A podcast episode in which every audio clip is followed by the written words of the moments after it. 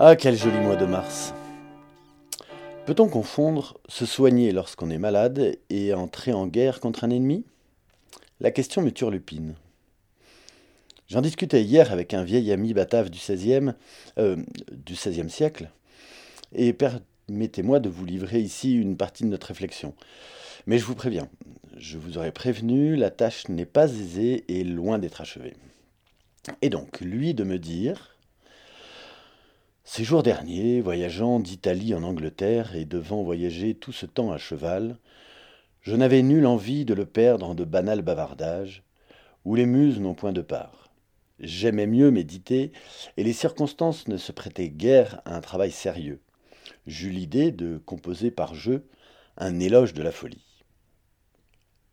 Moi, Thomas, mais enfin, mon cher Erasme, tu me parles d'expériences heureuses, mais c'est la crise, c'est la guerre? T'as pas la télé? Tu n'as pas écouté la radio? Laisse-moi t'expliquer. Une toute petite bête, grande comme un microbe, qu'on appelle vulgairement virus, est arrivée de l'Empire du Milieu et envisage d'envahir l'Europe, le monde, même du nord au sud, d'est en ouest. Nous allons, sans nul doute, tous périr si nous ne maîtrisons pas ce mal qui ronge nos pensées fertiles. Tu le sais, la peur nuit à la sagesse aussi sec qu'il me coupe la parole. Combien est préférable l'existence des mouches et des oiseaux, livrés au hasard et à l'instinct naturel, autant que le permet l'embûche des hommes? Mis en cage par eux et instruits à imiter leur voix, les oiseaux perdent étrangement de leur beauté native. Aussi ne louerai-je jamais assez ce coq qui faisait de le Pythagore en ses métamorphoses, ayant été tout philosophe, homme, femme, roi, poisson, cheval, grenouille et, je crois même, éponge, il jugeait que l'homme était le plus calamiteux des animaux, parce que tous acceptent de vivre dans les limites de leur nature. Moi, non, là, je te comprends pas. Et lui? On fait beaucoup valoir cette belle sentence de Platon. Les républiques seraient heureuses si les philosophes gouvernaient, ou si un prince était philosophe. Tout au contraire, consultez les historiens.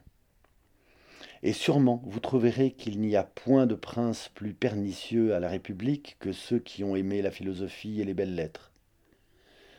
Mettons les deux catons à la tête des principaux d'un gouvernement. L'un troubla la tranquillité de Rome par de folles et furieuses dénonciations, et l'autre pour vouloir défendre trop sagement les intérêts de la République, renversa de fond en comble la liberté du peuple romain. Moi, bon, en toute liberté, quand même, puis-je me permettre de faire appel aux sages? Et lui Ceux-ci n'ont jamais rien su faire dans la vie. Témoin Socrate lui-même. Ayant voulu parler en public sur je ne sais quel sujet, il dut se taire devant la risée générale.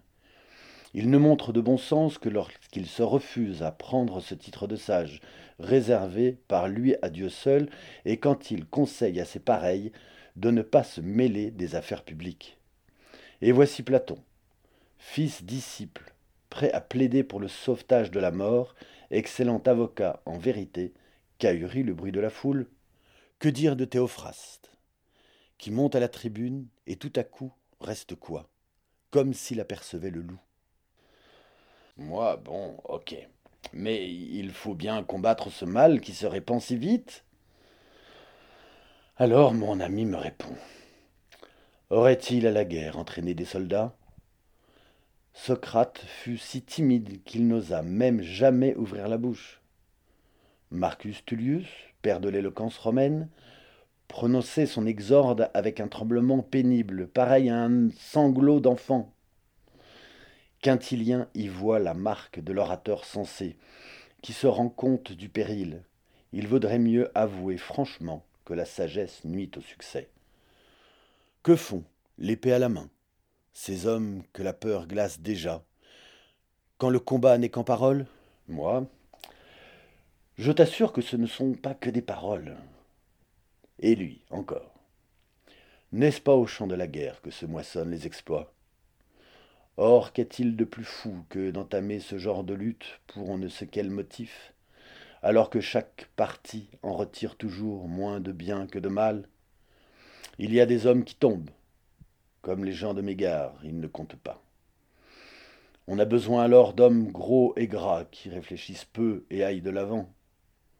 Préférera-t-on ce Domestène, soldat qui, docile au conseil, jeta son bouclier pour fuir dès qu'il aperçut l'ennemi? Il était aussi lâche au combat que sage à la tribune. Bon, moi, si je te comprends, mon cher ami, les princes sont la folie et le pouvoir, et n'y entendent rien de la philosophie ni de la nature des choses. Ils ne s'occupent que de cultiver leur laurier en me faisant imaginer que le chemin qu'ils me dessinent est le meilleur pour mes affaires, ma famille et ma santé. Dois-je revêtir mon armure et partir instamment sur le champ de bataille? Dois-je me murer comme assiégé par la peur? Dois-je cesser de respirer l'air que la nature donne à moi, au coq et au loup? J'entends même un appel aux punitions divines. Ah, et dire que l'homme a voulu marcher sur Mars.